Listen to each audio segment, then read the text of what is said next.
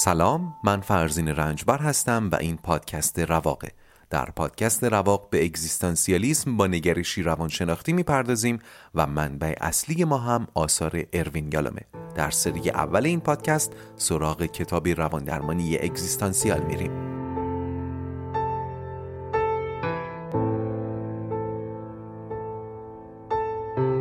این اپیزود آخرین شنبه شهریور نود و نه منتشر میشه.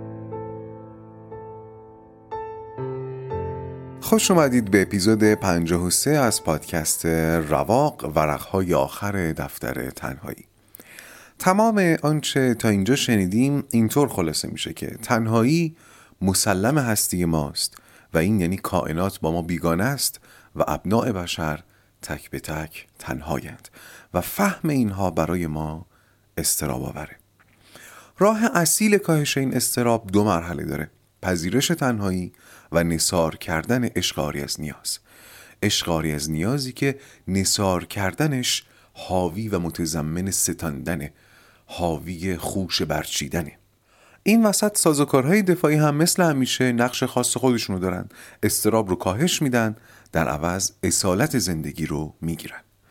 اینطوری هم میشه بهش نگاه کرد. اگر غلبه بر اضطراب‌های وجودی رو یک میدان جنگ بدونیم، آوردگاهی بین ما و اضطراب‌های وجودی، سازوکارهای دفاعی مثل جبهه سومی میمونن که میان به ما پیشنهاد همپیمانی میدن، ولی در ازای همپیمانی بهای گزافی میخوان. فرض کنید من کشوری هستم زیر سایه تهدید یک همسایه و کشور همسایه دیگری میاد به من پیشنهاد میده که بهت ارتش میدم، ولی در عوض اداره نفت و بنادر و مراتع و معادن کشور رو به من واگذار کن. این دیگه به من بستگی داره که آیا این معامله رو انجام میدم یا نه، آیا ارزش واقعی بندر و مرتع و معدن کشورم رو میدونم یا نه. لازمه باز تاکید کنم که عملکرد سازوکارهای دفاعی رو نباید دست کم گرفت. این سازوکارها برای قرنها زندگی بشر رو هدایت کردن، اما در عصر حاضر غیر اصیل بودنشون عیان شده. در عصری که فلاسفه‌ای مثل نیچه و شوپنهاور نوید رسیدنش رو میدادن. البته بله، در روزگار امروز هم مردمان زیادی در سراسر جهان با این سازوکارهای دفاعی زندگی میکنن و از زندگیشون راضی‌ان، ولی سوالی که باید پرسیده بشه اینه: اگر به جای سازوکارهای غیر اصیل از راهکارهای اصیل استفاده میکردن، چقدر رضایت زندگی میداشتن؟ زنان زیادی برای قرنها در سراسر دنیا از اینکه سایه مردی بالای سرشون باشه که غیرتش خون زن رو منجمد کنه احساس خوشبختی میکردن. این آمیختگیه، ولی احساس خوشبختی میکردن. سوال اینجاست اگر به جای اون یک رابطه عشق و شناخت، یک عشق اصیل نصیبشون میشد، چقدر خوشبخت‌تر میشدن؟ این یه مثال گلدرش بود. مثال کوچکترش میشه اینکه مردان زیادی همین امروز از اینکه زنی بهشون تکیه کنه احساس خوشبختی میکنن، اما اگر لذت کنار هم رشد کردن رو میچشیدن، اگر لذت عشق در ساحت خودشکوفایی رو تجربه میکردن، چقدر احساس خوشبختی داشتن. یا زنان زیادی همین امروز از اینکه شریک عاطفیشون براشون تولد سورپرایز بگیره احساس دوست داشته شدن میکنن، ولی اینو دیگه شما کامل کنید. باری برگردیم به سائق تنهایی. اینجا سازوکارهای دفاعی با انکار وارد میدون میشن و با استفاده ابزاری میدونداری میکنن. زیستن در برابر چشم دیگران رو شنیدیم، آمیختگی رو شنیدیم، خاک برسری رو هم شنیدیم و دو سازوکار دیگه که قراره باشون آشنا بشیم. در واقع این دوتای باقی مونده بیش از اون که مصداق سازوکار دفاعی باشن، مصداق رابطه غیر اصیلن. یالوم میگه سازوکارهای دفاعی اضطراب تنهایی خیلی متنوعه و عملا نمیشه همشون رو مدون کرد، ولی گویا این دوتای باقی مونده هم بسامد زیادی بین مراجعینش دارن. برای شروع آشنایی با اولین اونها باید شما رو با برنارد آشنا کنم. برنارد مهندسی سی و پنج ساله بود، مبتلا به سندروم مهندسی، یعنی آدمی خشک، خطکش به دست، غیر قابل انعطاف و طبیعتاً تنها. وقتی پیش یالوم اومد میخواست این وضعیت تغییر کنه. قبل از اینکه درگیر قصه برنارد بشیم بگم که انتظار دارم وقتی میشنوید برنارد میخواست تغییر کنه گوشتون زنگ بزنه و ذهنتون بره سمت چرخه بهبود. ادامه بدیم. برنارد مرد خوشتیپ و جذابی بود، جوری که برای ارتباط اولیه با زنها هیچ مشکلی نداشت، اصلا اونا خودشون پا پیش میذاشتن. اما هر چقدر گام اول ارتباط جست بود، گام بعدی لنگ بود. در گام دوم دو حالت پیش می اومد: یا خیلی سریع میخورد تو ذوقش، در این صورت با همون خشکی ذاتیش که شبیه بیرحمی بود طرف رو پس میزد، یا اگر اون زن به نظرش مناسب می اومد چنان مضطرب میشد که نمیتونست رابطه رو ادامه بده و رشته‌ها پنبه میشد. من عمیقاً دوست دارم اینجا یه پرانتز باز کنم. گوش کنید، ما که هنوز ماجرای برنارد رو کامل نشنیدیم، ولی تا همین جای ماجرا هم باید برای ما حرفی داشته باشه، حرفی از درک. احتمالاً بیشتر ما تجربه مشابه برنارد و البته تجربه طرف مقابل برنارد بودن رو داشتیم. یعنی مثلا من با یکی وارد رابطه شدم، ولی در همون ابتدای راه رابطه به طرز بی‌معنایی از طرف من یا از طرف متقابل رها شده. استثنان این بار ازتون انتظار ندارم در خودتون دنبال مصداق بگردین، چون الان توجه به زاویه مقابل رشد بیشتری به همراه داره. انتظار دارم به روابطی فکر کنید که علیرغم میل و نظر مساعد شما از طرف مقابل متوقف شده، بدون دلیل و توضیح شفاف، مثل کاری که برنارد میکرد. منظورم یه پایان منطقی نیست، منظورم اون پایانیه که بعدش از خودتون میپرسین این یارو چش بود، اون پایانی که ازش حس گیجی گرفتید، حس نادیده گرفته شدن. حالا به این فکر کنید که یک انسان، یک موجود پیچیده که تحت تأثیر نیروها و فشارهای عجیب و متعدده، مثل خود من، مثل شما، روزی سر راه من قرار گرفت و فکر کرد میخواد با من وارد رابطه بشه، ولی سائق‌ها و فشارها و رانه‌ها و نیروهای روانی شناخته شده و نشده باعث شد یهو غیبش بزنه یا جوری جلو بیاد که کاش همون عقب میموند. از بیرون حالا بهش نگاه کنید و ببینید چقدر قابل درکه. قابل درک، نه قابل تایید. چقدر قابل درکه که موجود پیچیده‌ای به نام انسان که تحت تأثیر هزاران رانه و سائق خودآگاه و ناخودآگاه یه روز تصمیمی بگیره و فردا به شکل احمقانه منصرف بشه. درسته که صد درصد مسئول کاریه که میکنه، درسته که صد درصد مسئول چیزیه که هست، ولی به تمامی باعث و بانیش نیست. در بسیاری از موارد حتی خود اون آدم نمیدونه کدوم فشار او رو به این سمت هل داده، کدوم دخمه تاریک توی ذهنش روشن نشد که بشه. باری برگردیم به برنارد. چی گفتم؟ برنارد تشنه رابطه بود، ولی در مواجهه با زنان مناسب دو حالت پیش میومد. حالت اول، زنانی که اول جذاب بودن ولی بعد تو ذوقش میزدن و پس زده میشدن. حالت دوم، زنانی که جذاب بودن و جذاب میموندن و مضطربش میکردن. کار درمان روی برنارد شروع شد. برنارد از ابتدا خیلی متعهدانه وارد روند درمان شد. از این نظر واقعا تحسین برانگیز بود. البته شاید همین تعهد هم ناشی از اون روحیه مهندسیش بود، ولی به هر حال داشت به درمان کمک میکرد. خلاصه چند ماه که گذشت، بالاخره برنارد تونست از اولین صد بگذره و یک رابطه رو با دختری که به نظرش مناسب می اومد شروع کنه. دختری به نام جمیله. تا اینجا یه بهبود چشمگیر حاصل شده بود دیگه. مشکل برنارد چی بود؟ یا دخترها خیلی زود دلشو میزدن، یا اگه جذبشون میشد استراب سراغش می اومد و نمیتونست پیش بره، ولی الان در مرحله اول یه رابطه مطلوب بود. خیلی زود جمیله به خونه برنارد نقل مکان کرد و رابطه وارد فاز جدی تری شد. اما ریشه های روان نژندی هنوز اون زیر زنده بودن و منتظر تا کی سر بیرون بیارن.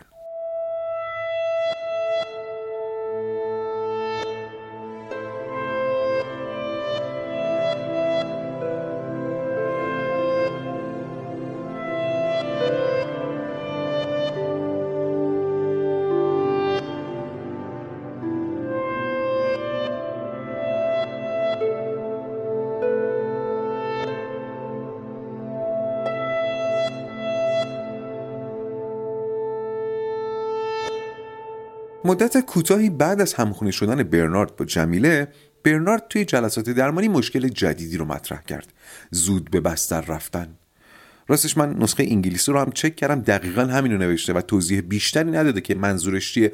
احتمالاً یعنی برنارد با جمیله شبچره و شبنشینی نداره، برای رابطه جنسی پیش قدم نمیشه، شب که میشه سرشو میندازه پایین میره میخوابه. برنارد این مشکل رو که مطرح کرد گفت خودش هم نمیدونه این زود به بستر رفتن یعنی چی. نمیدونست یعنی مثلا از جمیله خسته شده که زود به بستر میره، یا چون پیشش خیلی احساس راحتی میکنه اینجوریه. پیش جمیله خود خودشه، هر وقت خوابش بیاد میره میخوابه. باز اینجا باید ذهنتون بره تو چرخه بهبود، هستاگاهی و حس کردن. ببینید برنارد تو چه مرحله‌ایه؟ مشخصاً هستاگاهی نداره. من کیم؟ این رابطه دقیقاً چیه؟ من کجاشم؟ این دختر اینجا چیکار میکنه؟ در ضمن به احساسش هم دسترسی نداره. اینکه زود به بستر میرم از کلافگیه، از راحتیه، از چیه؟ میبینید؟ در واقع هنوز در خم کوچه های اوله. پس باید اول تکلیف اینها روشن میشد. تکلیف حس برنارد به جمیله. یالام از این در وارد شد که اگه همین الان جمیله بهت زنگ بزنه و بگه همه چی بین ما تمومه، چه حسی بهت دست میده؟ و برنارد با اطمینان زیادی که واقعا ازش بعید بود گفت ناراحت میشم، من جمیله رو دوست دارم. خب ببینید، دوستش دارم و ناراحت میشم، اینا حس دیگه. حواستون هست؟ برنارد با یک آرزو پیش یالام اومد، آرزوی داشتن رابطه اصیل، ولی پله‌های قبل از آرزو رو نساخته بود و یالام داره تلاش میکنه اول پله هستاگاهی و حس کردن رو درش ایجاد بکنه. درمان که جلوتر رفت، دلیل زود به بستر رفتن برنارد هم پشت ابر نموند. خیلی خب، شنیدیم که برنارد مهندس سی و پنج ساله خوشتیپیه که در مواجهه با زنان دوتا مشکل داره، یا زود دلشو میزنن یا اگر دلشو نزنن مضطربش میکنن. برای همین پیش یالوم اومد و بعد از مدتی تونست با یک دختر به نام جمیله وارد رابطه بشه، با هم همخونه بشن. اما مشکل جدیدی سر راهشون قرار گرفت، اون هم زود به بستر رفتن برنارد بود و گفتم که دلیل این زود به بستر رفتن برای خودش معلوم نبود، اما در ادامه درمان معلوم شد.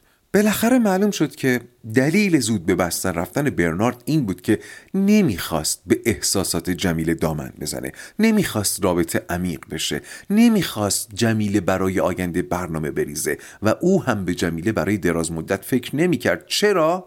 چون جمیله دقیقاً اون چیزی که برنارد میخواست نبود. درمان پیش میرفت و پیش میرفت و کم کم معلوم شد مهمترین فاکتوری که برنارد میخواد ولی در جمیله نیست، روابط اجتماعیه. جمیله هم مثل برنارد آدمی درونگرا و ساکت بود، با روابط اجتماعی محدود. اما برنارد دوست داشت شریک عاطفیش برونگرا و اجتماعی باشه تا هم باعث گسترش روابط اجتماعی برنارد بشه، هم بتونه ازش اجتماعی تر بودن رو یاد بگیره، چون فکر میکرد آموختن رو بلده. یالام تمام این قصه رو تعریف کرد که به اینجا برسه، به این نوع استفاده ابزاری، سازوکاری که یالام اسمشو میذاره بالا برنده یا الیویتور. هرچند من احساس میکنم اسم براورنده میتونه گویاتر باشه، براورنده آرزو، براورنده نیاز. قضیه چیه؟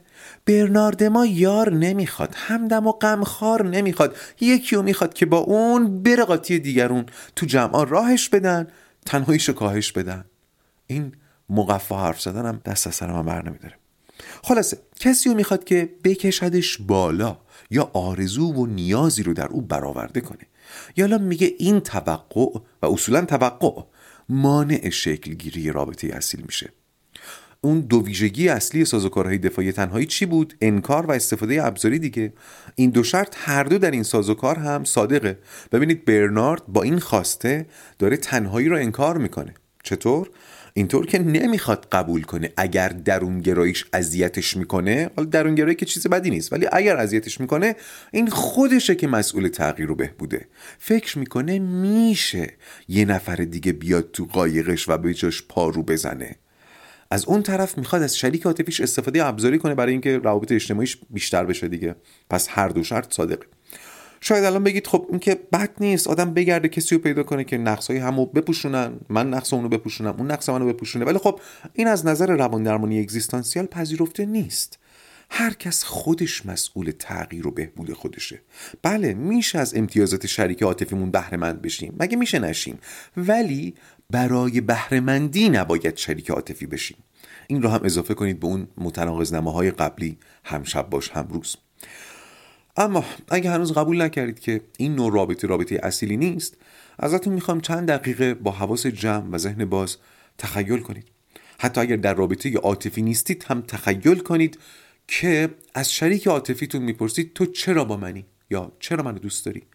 با فرض صادقانه بودن جوابها بین این دو جواب کدوم رو ترجیح میدید؟ جواب اول، چون من آدم گوشه‌گیر بودم و تو کمکم میکنی کمی اجتماعی تر بشم. فیلم خوبم زیاد میبینی، من خود به خود کنارت فیلم میبینم، سلیقه سینماییم بهتر میشه. آدم با معلوماتی هم هستی، با تو بودن شبیه کتاب خوندنه. ورزشکارم که هستی، خب منم تشریف به ورزش میشم و سلامتم هم تأمین میشه. این یه جواب. یا یه حالت دیگه، سعی میکنم یه حالت دیگه رو درش بیارم. مثلا اینطور جواب بده: چون وقتی با تو هم قلبم با نشاط میزنه. تو کسی هستی که وقتی بهت فکر میکنم انگار از روبرو نسیم میاد. دوست داشتن تو دوست دارم، نفس کشیدن تو دوست دارم. قبل از تو به سخت گریه کردنم افتخار میکردم، اما کنار تو اشکم دم مشکمه. اینقدر کنار تو رقیق و شفاف میشم که از دیدن پرنده ها تو آسمون چشمم تر میشه.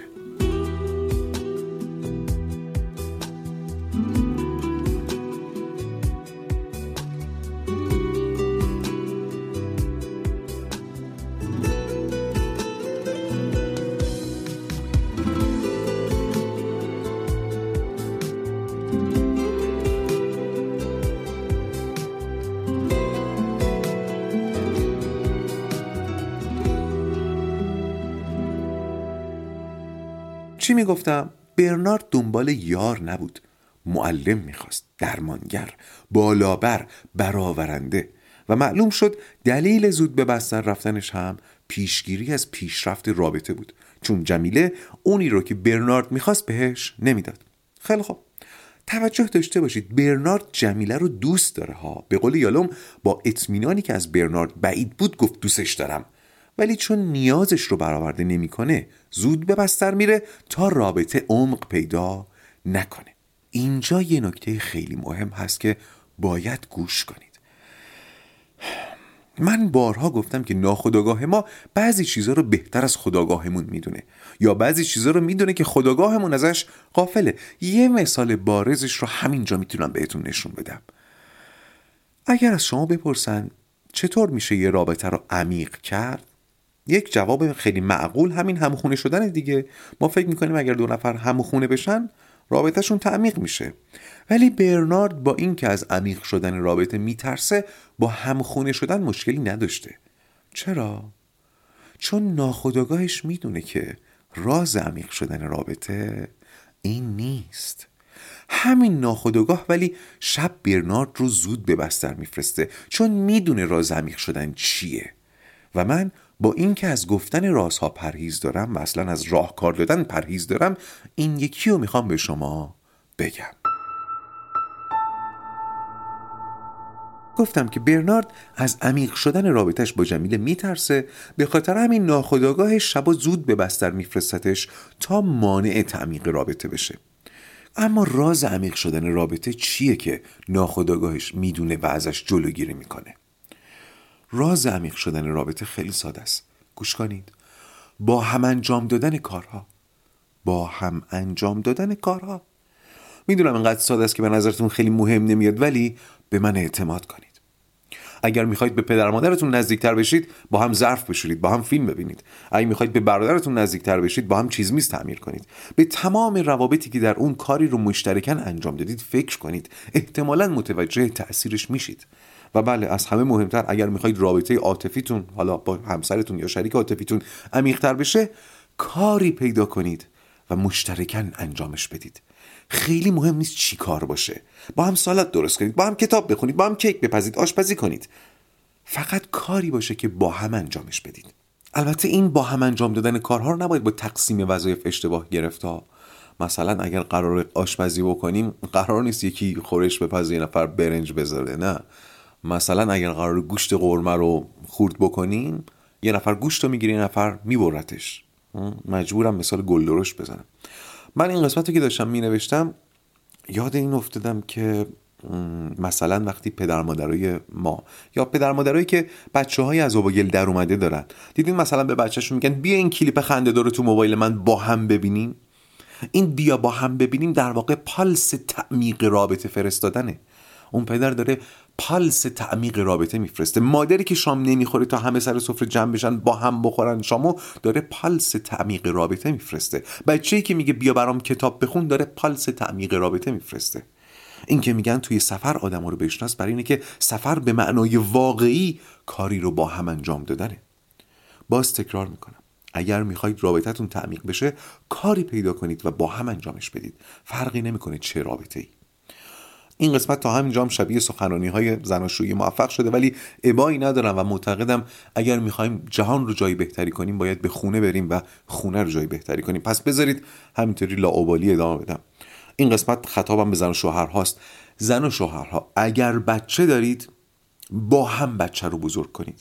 و منظور از با هم بچه بزرگ کردن اصلاً تقسیم مساوی کارها نیست. تناسب این تقسیم وظایف رو خود زندگیتون معین میکنه. مهم با هم انجام دادن بعضی کار هاست.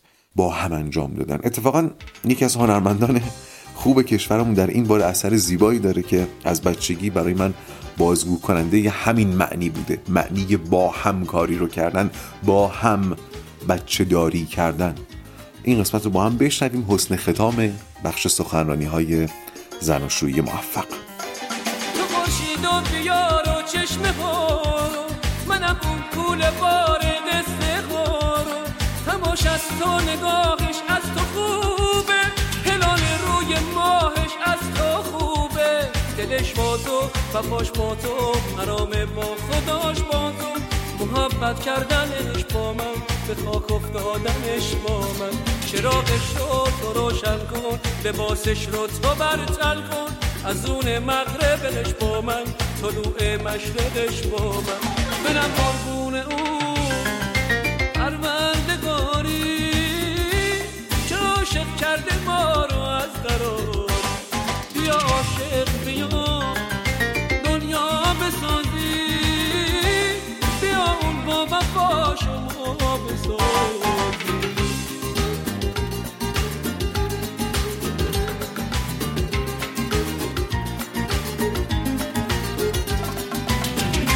خیلی خب، متمرکز بمونیم و حیف که این اپیزود همینطوری هم خیلی طولانیه، وگرنه ترانه این کار هم میشد یکم تحلیل کرد.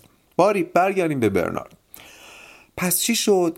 برنارد چون نمیخواست رابطش با جمیله عمیق بشه، شب زود به بستر میرفت. چرا؟ چون بیدار موندن و شب نشینی کردن خود به خود منجر به انجام کارها با هم میشد. همین که با هم بشینن تلویزیون ببینن، تخمه بشکنن یا رابطه جنسی داشته باشن، اینا مصداق کاری رو با هم انجام دادن دیگه. یالوم اینجا حرف خیلی مهمی میزنه، میگه وقتی کسی از جستجوی رابطه ایدئال دست خالی برمیگرده و مایوس میشه، نمیدونه که گره کار در همین واژه جستجوست. رابطه اصیل عزیزای من جستنی نیست، ساختنیه. برنارد در جستجوی رابطه بود و این خودش تلقی غلطی از رابطه است. و در همین تلقی غلط هم دو تا تلقی غلط دیگه داشت. یکی این که استفاده ابزاری میخواست بکنه و دیگری این که فکر میکرد میشه رابطه رو ساکن نگه داشت. باز یه نکته خیلی مهم، یالوم میگه برنارد از رابطه تصور درانجایی داره. خوب گوش کنید که اینو متوجه بشید. ببینید رابطه درانجایی یعنی چی. مثلا کسی که میخواد ماشین بخره، از ماشین میتونه تصور درانجایی داشته باشه، چون مثلا نمایشگاه ماشینی هست که ماشین در آنجا برای خرید موجوده. امروز، هفته دیگه، ماه دیگه، سال دیگه، فرقی نمیکنه، همیشه جایی وجود داره که ماشین در آنجا برای فروش موجوده. ولی تلقی درانجایی از رابطه غلطه. رابطه یک چیز درانجایی نیست، یک چیز درین بینی است. رابطه یک چیز درین بینی است. رابطه رو باید بین خودت و دیگری در این بین بسازی، نه اینکه در آنجا جست و جوش کنی. رابطه نمیتونه ساکن باشه. تلاش برای ساکن نگه داشتن رابطه یعنی تلقی درانجایی که ما به چیزی شبیه به این اصطلاح دراب نمک نگه داشتن رو اطلاق میکنیم. قبلا هم در رواق بهش اشاره کردم. برنارد رابطه با جمیله رو توی آب نمک نگه داشته بود، ساکن نگه داشته بود، تا بلکه روزی رابطه ایدئالش رو در جایی پیدا کنه، غافل از این که رابطه اصیل رو باید بسازه، با آری گفتن به یک انتخاب و نه گفتن به انتخاب‌های دیگه. تلقی‌های غلط برنارد رو متوجه شدید؟ این نگاه ایستا به رابطه، ساکننگاری رابطه، وجوه مختلفی داره. در رابطه جنسی هم اتفاقا وجود داره. برنارد هم این مشکل رو اتفاقا داشت. مثلا وقتی به زن زیبایی نزدیک میشد و به بستر میرفت باهاش، خیلی حواسش پرت چین و چروک و پفای بدن زن میشد و تو ذوقش میخورد، چون توی نگاه اول این چیزا دیده نمیشه دیگه. ما در حالت اجتماعی در لباس خیلی بی‌عیب و ایرادتر از در بستر دیده میشیم. برنارد وقتی میرفت تو بستر انتظار داشت همون بی‌نقصی که تو خیابون دیده رو تو تخت خوابم ببینه. خلاصه برنارد از تمام بخش‌های رابطه یک تعریف ذهنی و ایستا داشت که فکر میکرد باید بگرده و مطابق اونو پیدا کنه. ببینید میگم پیدا کنه. این نگاه نگاه ایستاست. یک نوع نگاه ایستای دیگه هم اینطوره. یالوم میگه بعضیا فکر میکنن اگر داستانهای طرف مقابلشون تمام شد، یا به تعبیری وقتی طرف رو شناختن، رابطه هم تمام شده، در حالی که آدم‌ها هر روز میتونن قصه های جدید داشته باشن، هر روز دارن تغییر میکنن. بوبر همینو میگفت که در رابطه من تو، این من و تو مدام در حال برهم کنشن، روی هم تأثیر میذارن، همدیگه رو تغییر میدن و این من و توهای جدید هر روز باید شناخته بشن، کشف بشن. اونایی که اسپیناف اول تا آخر شنیدن، آخرین جمله‌ای که برویر به زبون آورد و اصلا اسپیناف اول با اون تموم شد چی بود؟ معذرت میخوام نمیتونم جمله رو بازگو کنم چون به شدت اسپویل میشه، ولی ناظر به همین بحثه.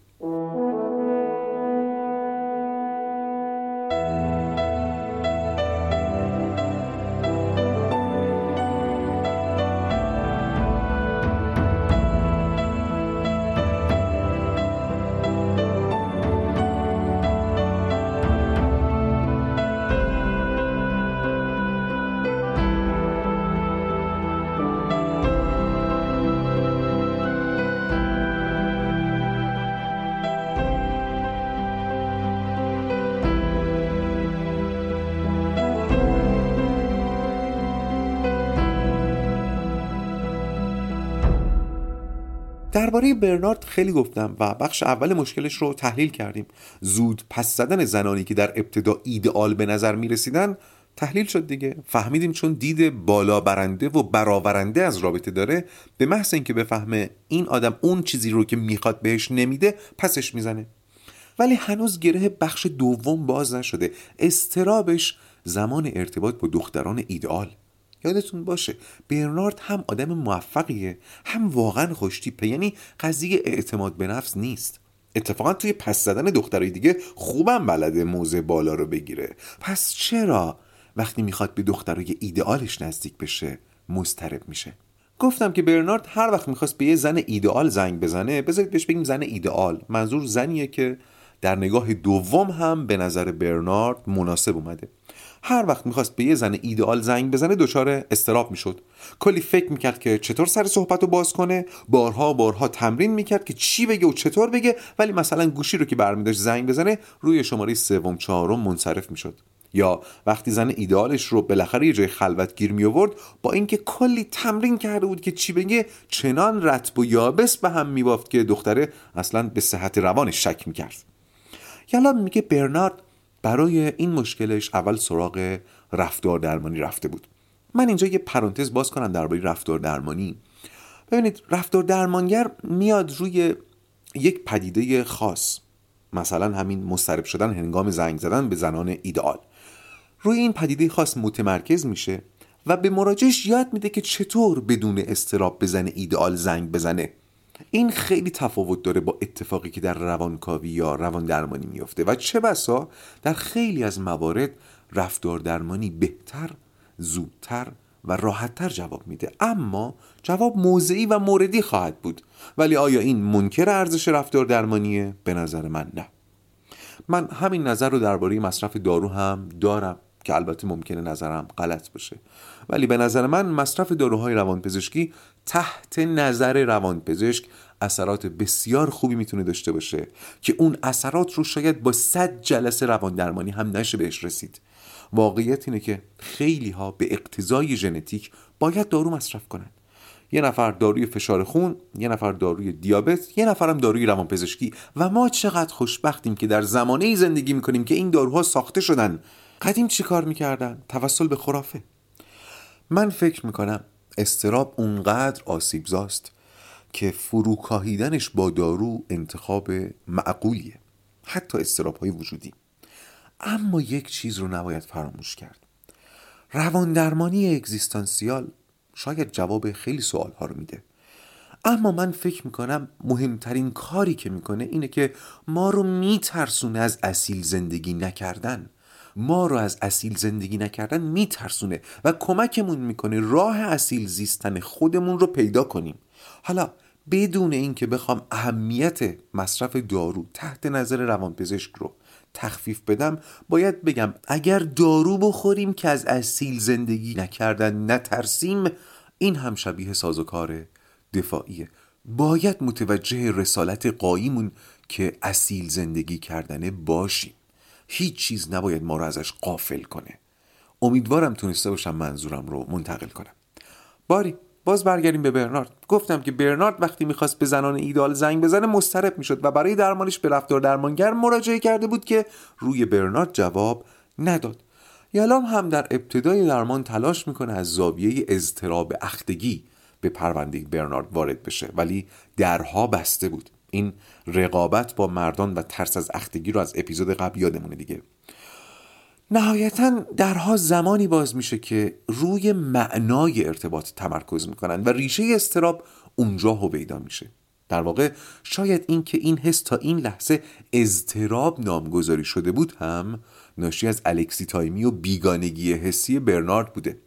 برنارد اینقدر از بیان احساسش عاجز بوده که ولنگارانه اسم این حس رو هم اضطراب میذاشته. میگفته مضطرب میشم دیگه، وقتی میخوام زنگ بزنم مضطرب میشم.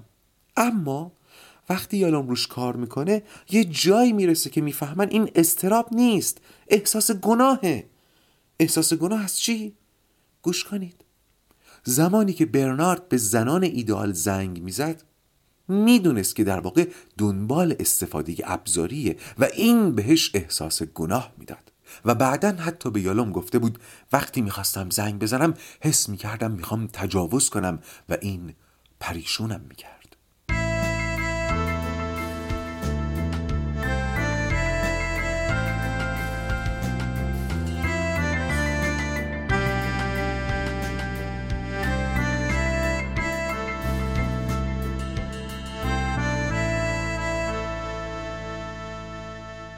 بسیار خب، پرونده برنارد بسته شد و بریم سراغ رابطه غیر اصیل آخری که یالوم درباره‌اش صحبت میکنه و اسم گذاشتن براش خیلی سخته. یالوم هم براش اسم نذاشته.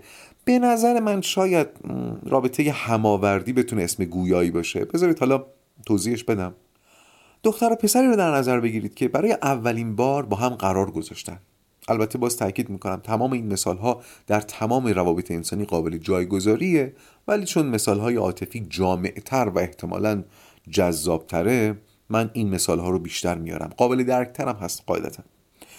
دختر و پسری رو تصور کنید که برای اولین بار با هم قرار گذاشتن توی کافه دنج و خلوت و روبروی هم سر یه میز نشستن. یالوم میگه اینا تنها ننشستن سر میز، هر کدوم چند نفر رو با خودشون آوردن، حداقل دو نفر دیگه هم با خودشون آوردن. یعنی مثلا پسره یه نفر خودشه، یه نفر تصویری که میخواد به دختره نشون بده است، یکی هم تصویر ایدئالی که از دختره تو ذهنش داره. با خودش شدن سه نفر، دختره هم همینطور. یعنی اینا حداقل شش نفر سر میزن. تعداد نفرات از این خیلی بیشتره، ولی بذارید فعلا با همین شش تا ادامه بدیم. خب این اولین قرار این دو نوگل خندان باغ زندگیه. طبیعیه که با هم غریبه باشن، اما بذارید خونه آخر رو بهتون بگم. رابطه زمانی اصیل میشه که فقط دو نفر سر میز باشن. من خود خودم رو آورده باشم و فقط با خود خودت مواجه بشم. یالوم میگه وقتی کسی با خودآگاهی بی اندازه وارد رابطه میشه نمیتونه خود خودش باشه، مدام داره خودشو طرف مقابل اسکن میکنه، رصد میکنه، متر میکنه و این خودآگاهی زیاد نه اجازه میده خودش باشه نه اجازه میده با خود طرف مقابل مواجه بشه. پس اول اون دو تصویر خود ساخته باید میز رو ترک کنن. با حضور این دو تصویر حتی اگر رابطه به قرارهای بعدی هم برسه اصیل نخواهد بود. پس تصاویر خود ساخته رفتن. حالا چهار نفر سر میزن، خود بچه ها و تصاویر برساختشون از طرف مقابل. این دو تصویر هم از اول نباید می اومدن سر میز، ولی خب میان دیگه. کسی که قصد داره برای رابطه به کسی رو کنه، اون رو کردن بوبری، باید خالی و ذهن وارد بشه، با ذهن خالی وارد بشه و دنبال شناخت و درک طرف مقابلش باشه. تصویر ذهنی مخل شناخته. یه سری شناخت های حسی هست که من نمیتونم ردش کنم، ولی لزوما قابل تایید هم نیست. اینکه شما یه نفر رو میبینید و همون اول میفهمید که نمیتونید با ایشون جور بشید، این این نوع شناخت رو بذارید کنار. هم مثال های صادق ازش دیدم، هم مثال های کاذب. منظورم اون نگاه متر کننده است. مثلا یه مثال گلدرش که تو ذهنمه دیگه، حالا میگمش دیگه. من دوستی داشتم، اهل دانش، اهل فضل، زمان دانشجویی، که با خانومی سر قرار رفته بود. وقتی که برگشت، اون خانم پیام داد که از ادامه رابطه دست شسته. این ور و اون ور و چرا و چطور معلوم شد دوست من سر میز چند بار با دست سالاد خورده بود، کاهو برداشته بود خورده بود با دست. اون خانم اینو حمله بر بی فرهنگی کرده بود، ولی خب این آقا به نظر ماهایی که میشناختیمش خیلی آدم با کمالاتی میومد، اهل فرهنگ بود، دوستدار محیط زیست، قانونمند، اخلاق مدار، مردمدار، اهل مدارا. حالا چه اتفاقی افتاده؟ اون خانم با تصویر برساخته یک جنتلمن سر میز اومده و اون آقا رفته زیر سایه جنتلمن و نادیده گرفته شده. بله، ممکنه کسی با دست سالاد بخوره، ولی چرا قرمزم رد کنه، مردم آزاری بکنه، حیوان آزاری بکنه، ولی انصافاً این دوست ما اینطور نبود. این همون خودآگاهی زیاده که یالوم میگه مخله ایجاد رابطه است. اون خانم ببینید با چه خودآگاهی اومده. باری، شاید اینایی که من گفتم در ابتدای رابطه سخت محقق بشه، این دو نفری تنها سر میز نشستن، ولی باید از ابتدای رابطه منظور نظر هر دو باشه. یعنی روی کرد این باشه که دو نفری سر میز بشینن بدون تصاویر خود ساخته و برساخته، ضعف‌های همو ببینن، درک کنن و قصد بالا رفتن از قوت‌های همدیگر رو هم نداشته باشن.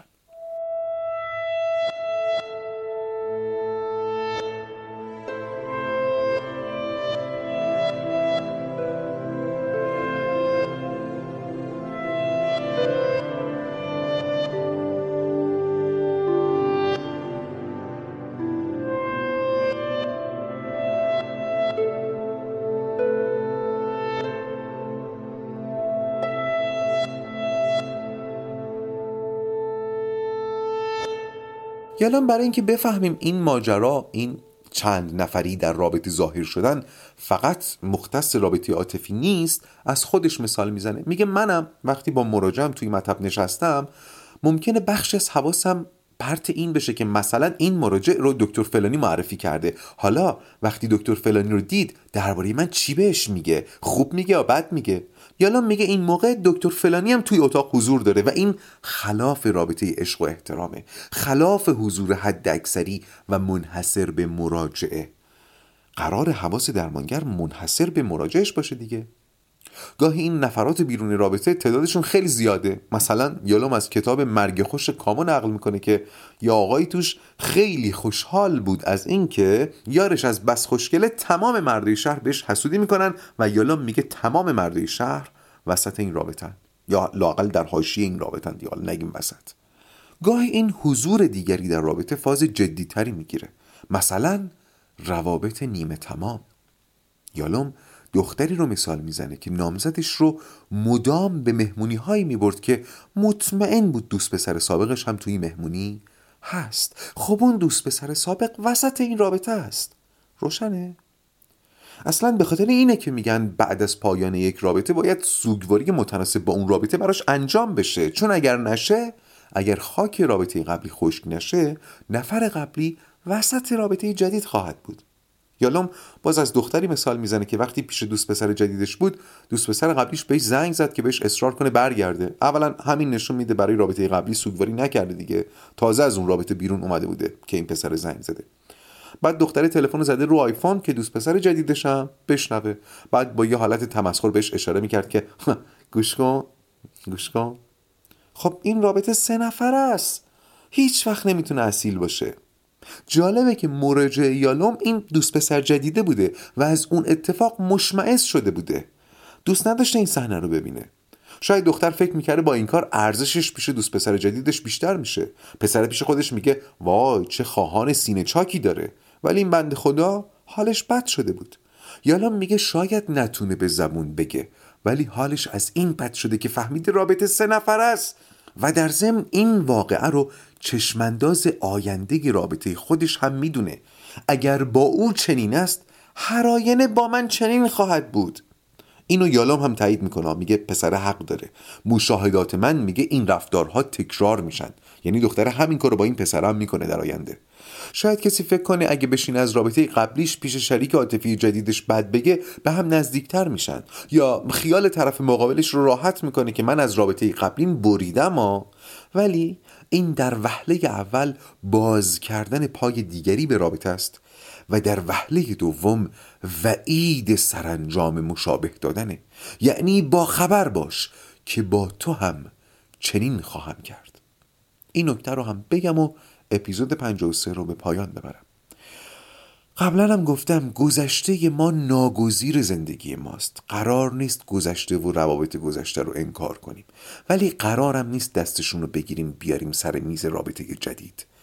روابط قبلی من کتاب زندگی من رو قطورتر کرده و مدیونش هستم. همین.